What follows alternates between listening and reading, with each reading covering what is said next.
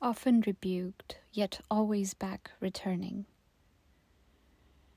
Often rebuked, yet always back returning to those first feelings that were born with me, and leaving busy chase of wealth and learning for idle dreams of things which cannot be.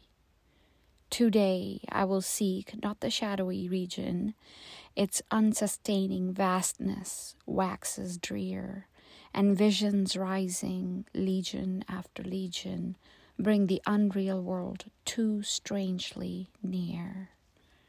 I'll walk, but not in old heroic traces, and not in paths of high morality, and not among the half distinguished faces, the clouded forms of long past history.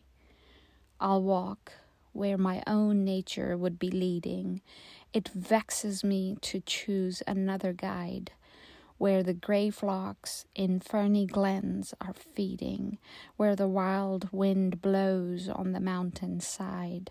What have those lonely mountains worth revealing?